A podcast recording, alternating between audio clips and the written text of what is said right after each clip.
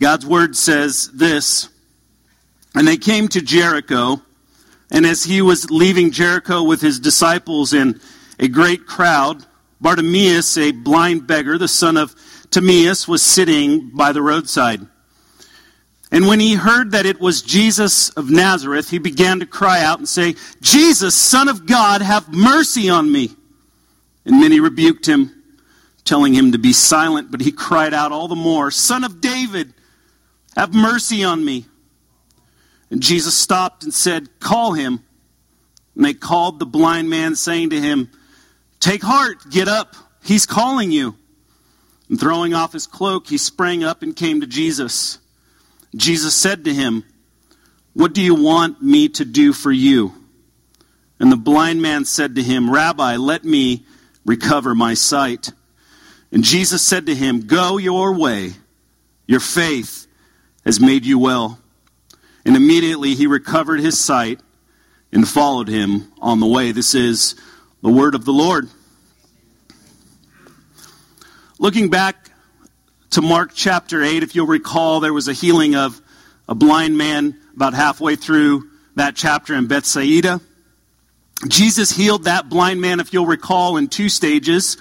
He touched the man's eyes with spit and mud. Uh, the man could see, as you'll recall, but his vision was what? It was blurry. Jesus laid hands once again on the man's eyes, and then he could see everything clearly.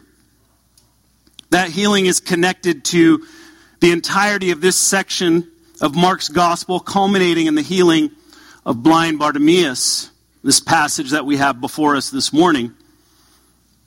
Throughout the last two chapters, Jesus is revealing and opening the eyes of his followers, pairing the blind healing in chapter 8 with the one here that we have in chapter 10. We have what we call a big Mark sandwich. We have a Mark sandwich before us. The two pieces of bread are the healings, and the substance of the sandwich is found in the passages we have worked through over the past few months. Just like the blind man in chapter 8, everyone's vision is still blurry to who Jesus truly is and the purpose of his mission. He's dazzled a few of his disciples with his transfiguration. He's shown them the type of people that are called to be his followers, those who are humble, those who would humble themselves like a child and that would come before him. He has declared clearly what must happen to him, that he must suffer and die and resurrect from the dead. And the purpose of his mission as they head towards Jerusalem. He makes one last stop before the steep climb towards his destination. Jesus' encounter with Bartimaeus grants one last lesson in this sandwich before his triumphal entry into Jerusalem. In Bartimaeus, we find valuable lessons on what it means to be a faithful follower of Christ, which brings us to our main idea this morning.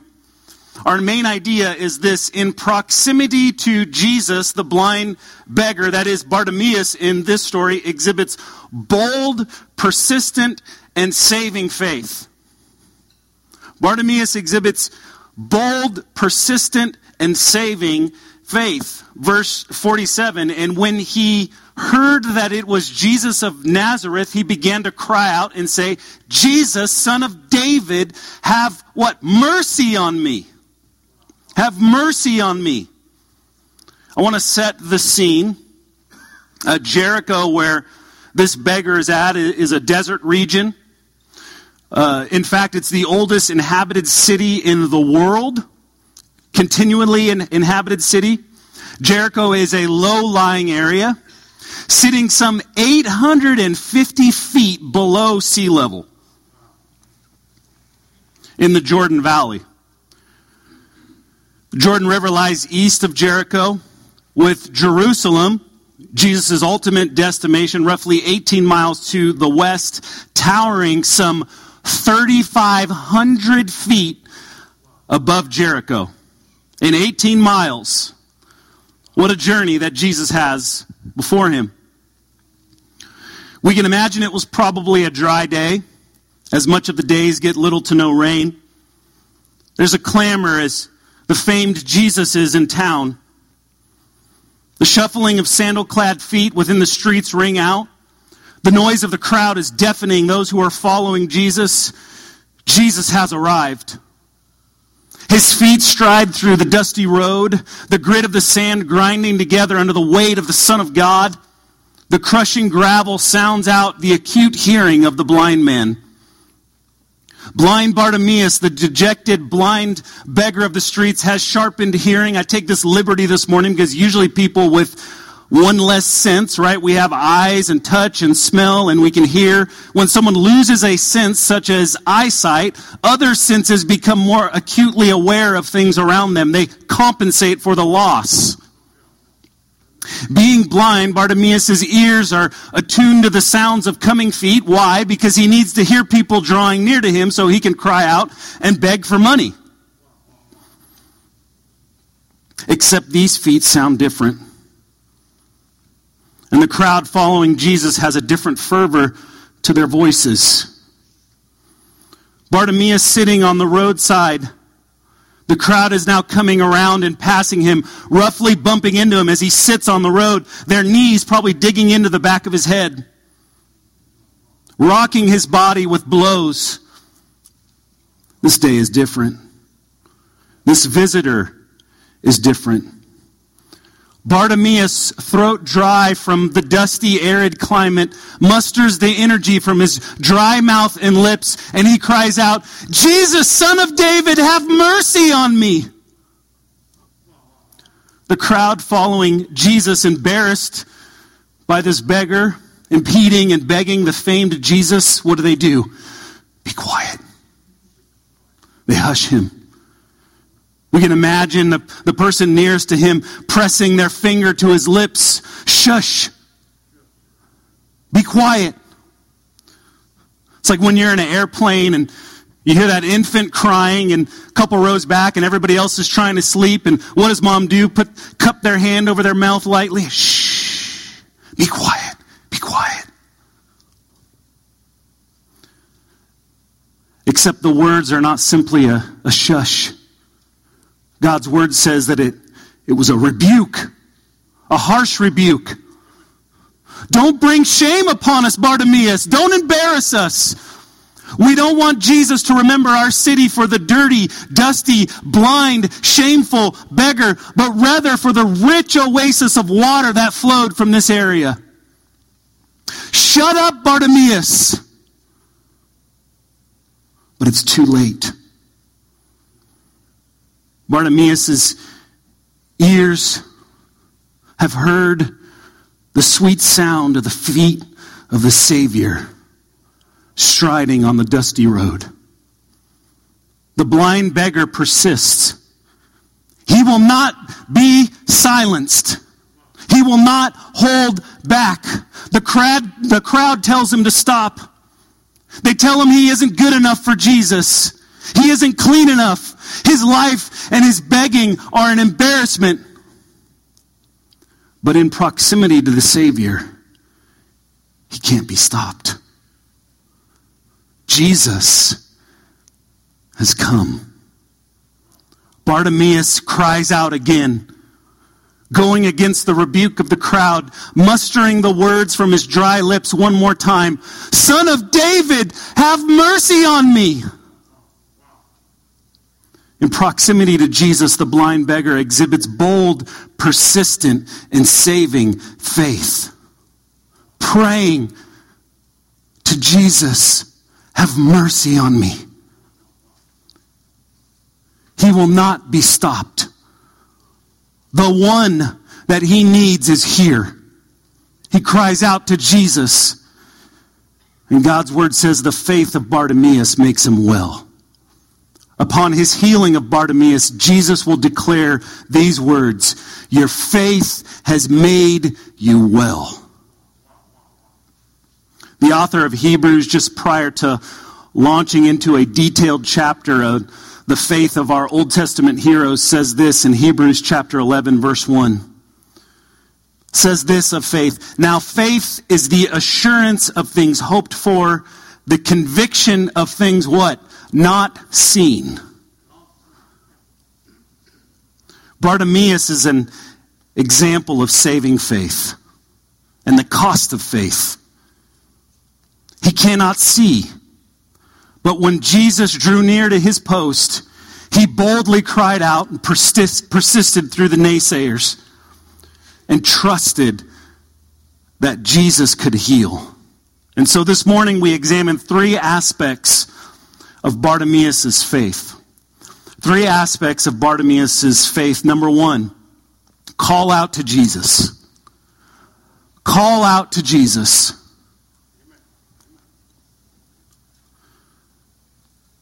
Verse 48 And many rebuked him, telling him to be silent. But what? But he cried out all the more Son of David, have mercy on me. You see, faith is not shy. It doesn't hold back. It calls out to the one who can save. Bartimaeus, though he is blind, recognizes the one who is drawn near to him. He calls Jesus son of David. We spent most of December studying Isaiah's prophecy of the coming king, the son of David, the Messiah. These prophecies are near to our minds. And in this passage, Bartimaeus recognizes the sound of the one who comes through the line of David, the Savior of the world, the Messiah, Jesus Christ. Bartimaeus does not hesitate. He cries out to the only one who can save him. There's no more time, for the time has come. The Savior is near. Bartimaeus cries out not once, but twice under the hush and pressure of the crowd. He persists. Call out to Jesus, church. Call out to Jesus. When I was a child, I was kind of infatuated with survival stories. And so I, I can recall reading this book again. You guys have to understand, I grew up in Southern California.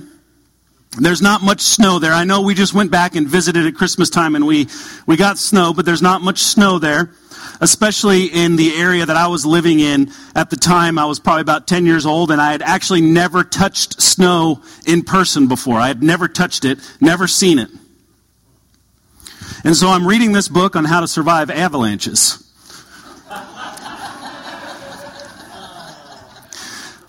And after reading this book on, on avalanches, I became terrified of them.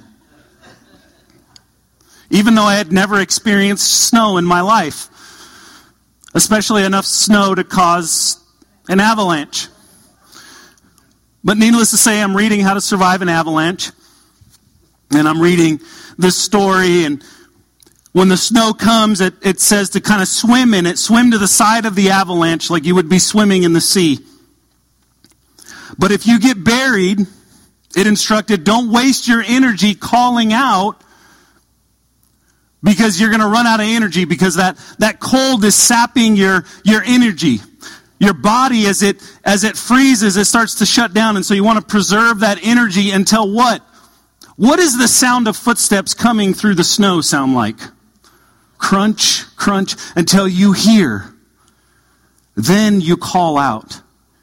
Even though you may not see, you can hear the footsteps. Bartimaeus hears the steps of the one that can save him. And what does he do? Son of David, have mercy on me. Save me. God always hears the cries of his people. That's what his word promises. And God loves a desperate and lowly heart. What is more lowly than the blind beggar in the dusty street as the crowd comes around and kicks him and hits him with their, they don't even notice him. And then they tell him to be quiet when he calls out. From this point, with nowhere else to go, with no hope, he cries out to Jesus. Reminds me of when the prophet Joel tells us this. Joel 2:32 it says, "And it shall come to pass that everyone who calls on the name of the Lord shall be saved." That is good news. Call out to Jesus. in your affliction and pain and persist and call. He doesn't just call once and say, oh, that didn't work. He calls twice. He's being told to be quiet. And he keeps persisting. Church, we need a faith like Bartimaeus. That we would persist in calling out the Lord. We wouldn't give up hope. Constantly crying out, Son of David, have mercy on me. The second aspect of Bartimaeus' faith, number two, cast away your weight. Cast away your weight. Verses 49 and 50. And Jesus stopped and said, Call him. And they called the blind man, saying to him, Take heart, get up. He is calling you, and I focus on this right. And throwing off his cloak. I love this. He sprang up and came to Jesus. How the tone of the, of the crowd changes, right? Few things I want to point out before we get into the meat of cast away your weight. Number one, Bartimaeus calls out, what does Jesus do? He stops.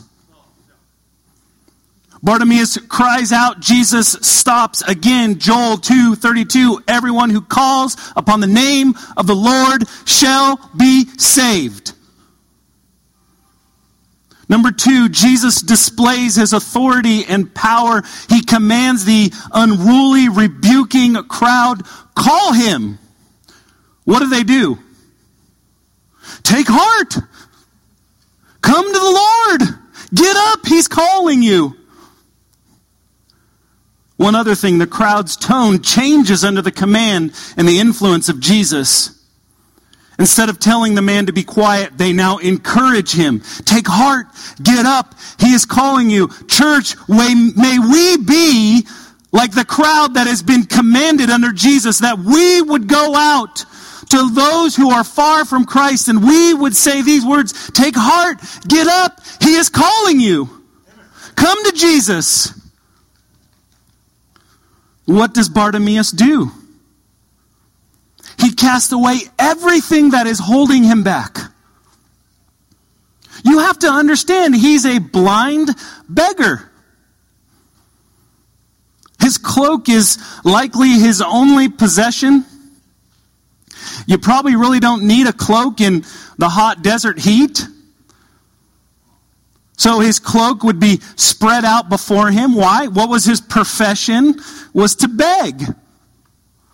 So his cloak would be spread out, hoping as he begged that people would drop food or money in there to help support him. Hoping that it would be filled with enough to get him through another day. What does he do when he encounters Jesus? He takes the cloak and he throws it away. The old life is gone. The only possession he has is gone. Jesus has something better for him. Jesus has something better for him. Cast away your weight, church. Many of us have called out to Jesus, but that's it. We have faith in Him, but we're still holding on to something from the past. Maybe you messed up big time. You've brought shame upon yourself and your family. You hear the gospel each week here at this church, but there's a disconnect for you personally. Sure, Jesus saves, but you don't know what I've done. Just can't let that thing go. Cast away your weight. Cast away your weight. The work of Christ has covered your sin and shame. Throw it away. Let it go. Cast away your weight. Maybe you've been sinned against. Maybe you've been abused at the hands of a husband. Maybe your father treated you like garbage. Maybe somebody close to you has hurt you and you're carrying that weight and that shame and you think that you are worthless, but Jesus stops and he hears your cry. He values your life. He has made you well. Cast your weight on him. Or maybe the stuff of this world is holding you back. Your possessions, your job, your stuff, your politics. It's all getting in the way of your relationship with Jesus. You, you just can't let it go. You can't stop worrying about it. It distracts you from the call that Jesus has placed on your life.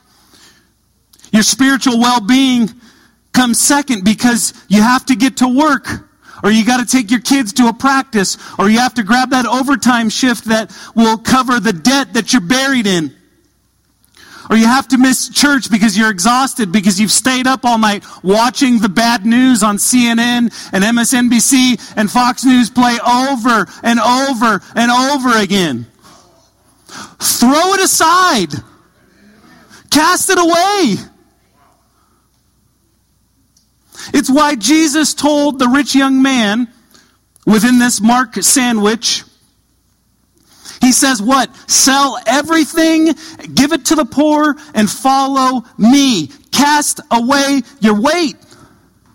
It wasn't because his stuff was bad, it's because his stuff was getting in the way. Cast it away. That which holds you back to crying out to Jesus, Son of David, have mercy on me. What's getting in the way of your relationship with Jesus? Cast it away. Cast it away. Peter exhorts us in 1 Peter 5, 6, and 7. He says, Humble yourselves, therefore, under the mighty hand of God, so that at the proper time he may exalt you. And he says this, casting all your anxieties on him. Casting all your anxieties on him. Why? This is such good news. Because he cares for you. God cares for you. Isn't that amazing? God cares for you. You got to get rid of that which is holding you back. Over the past year, I've taken to running almost every single day. I've talked about this. Last year, 2020, I ran over a thousand miles. I'm proud of myself. This year, I have a goal to run 1,300 miles. And one of the things that I learned over the last year is when I first started out, I was I had a few little, few more lbs around the midsection. You know what I'm saying? And so one thing I, one thing I learned, one thing I used to do is I was I was kind of embarrassed by my size, so I'd I'd wear a lot of clothes kind of to cover things up. But when you run with a lot of stuff on, it doesn't work very well, does it? It holds you back. And so I learned that I got the lightest shirt, moisture wicking. That stuff's amazing. Still doesn't work for me, but I'm sure it's great for people that are just regular sweaters. You know what I mean? I got some lighter shorts so that my legs can move faster.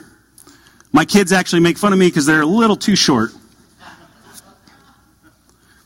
What's that's I can't be weighed down. I got to move. So many of us have stuff in our life that is just weighing us down. It's holding us back. Cast all your anxieties on him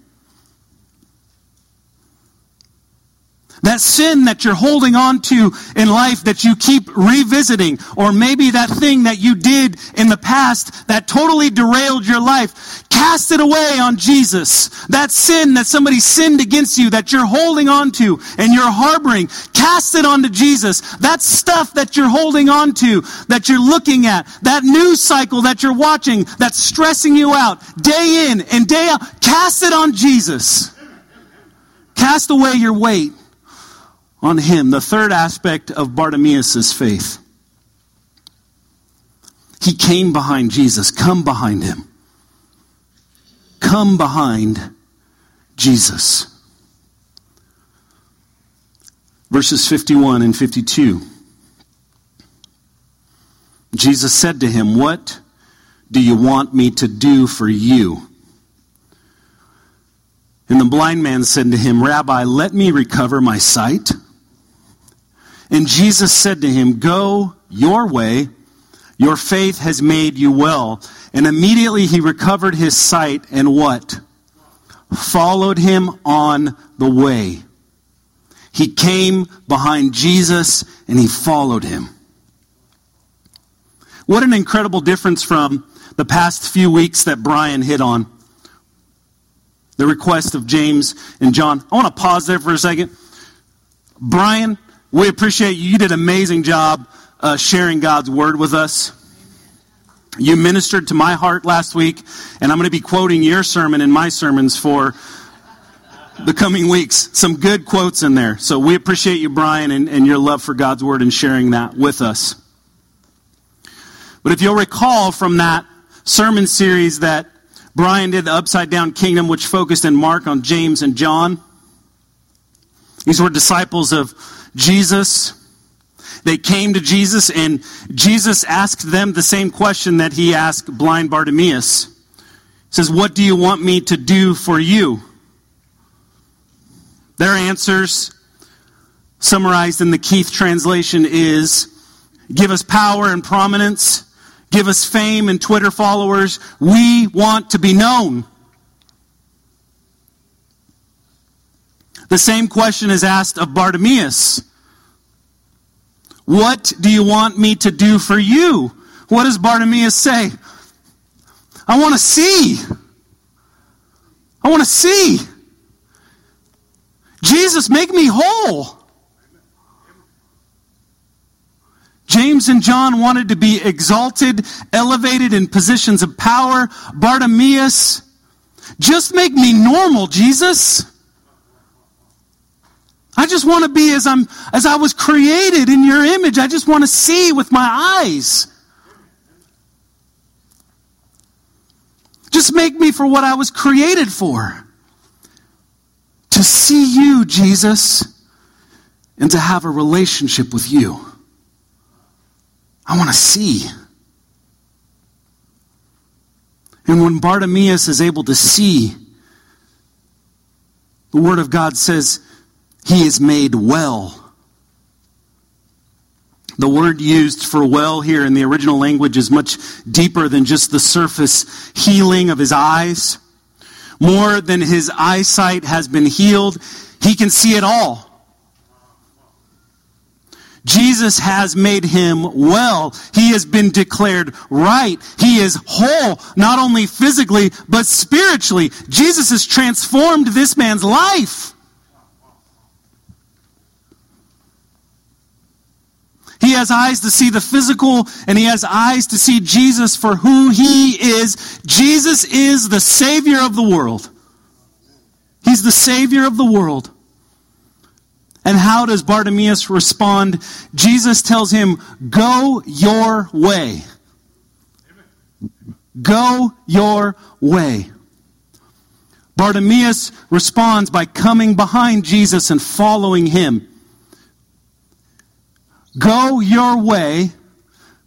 He decides to follow Jesus. Why? Because his way is the way that Christ is headed.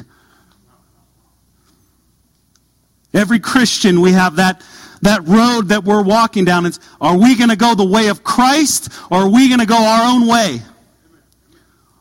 Bartimaeus has a new understanding. His eyes have been opened that those are synonymous. They're one and the same. The way that Bartimaeus is going to go is the way of Christ.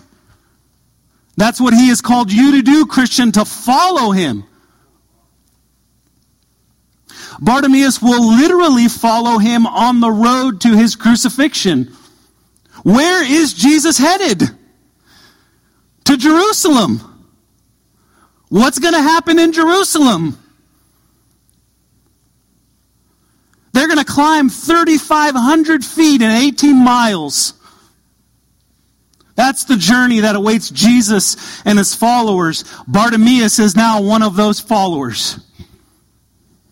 Jesus said, if you want to be my disciple, you must die to yourself, take up your cross, and follow me. What does Bartimaeus do? He follows Jesus up that road to Jerusalem.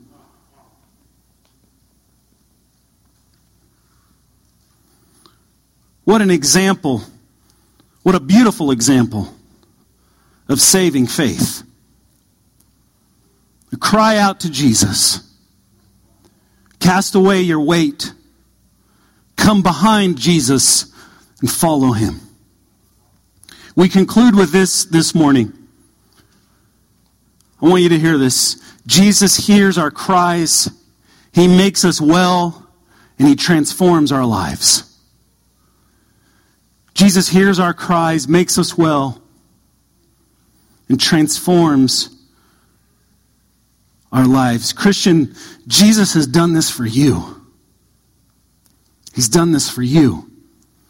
He's heard your cry. He has made you well and he has transformed your life. He did this through the power of his perfect life, death, and resurrection. You see, because what awaits Jesus is death up on that hill. Jesus is going to go up on that hill and he's going to stand trial. And he's going to take upon the sin of the world. As he's beaten and bruised and ripped apart and nailed to a cross, and his blood is shed as an atoning blood, as a covering blood for the sins of those who will place their faith and trust in him.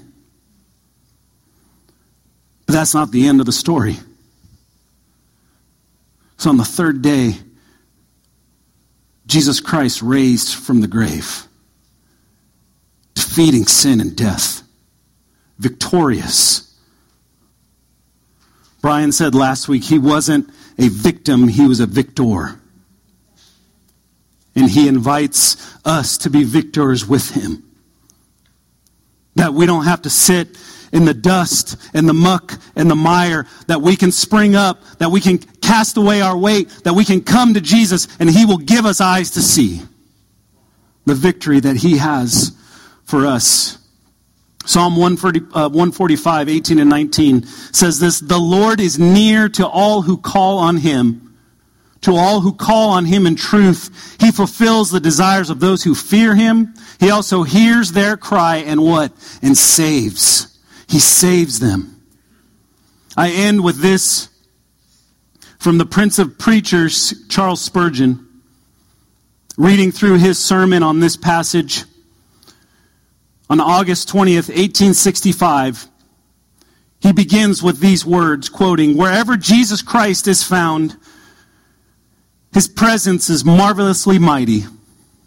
The disciples, when Christ was absent, were sheep without a shepherd. They were foiled in argument and even defeated in attempted miracles. But as soon as our Savior made his appearance among them, they returned to their strength. Spurgeon illustrates this, quoting, he says, When a valiant general suddenly hastens to the rescue of his routed troops, the dash of his horse hooves, the sound of his horse hooves reassures the trembling and the sound of his voice transforms, hear this, each coward into a hero. That's what Jesus does for you. Listen for the feet of Jesus. Call out to him. Cast away your weight and come behind him. Amen.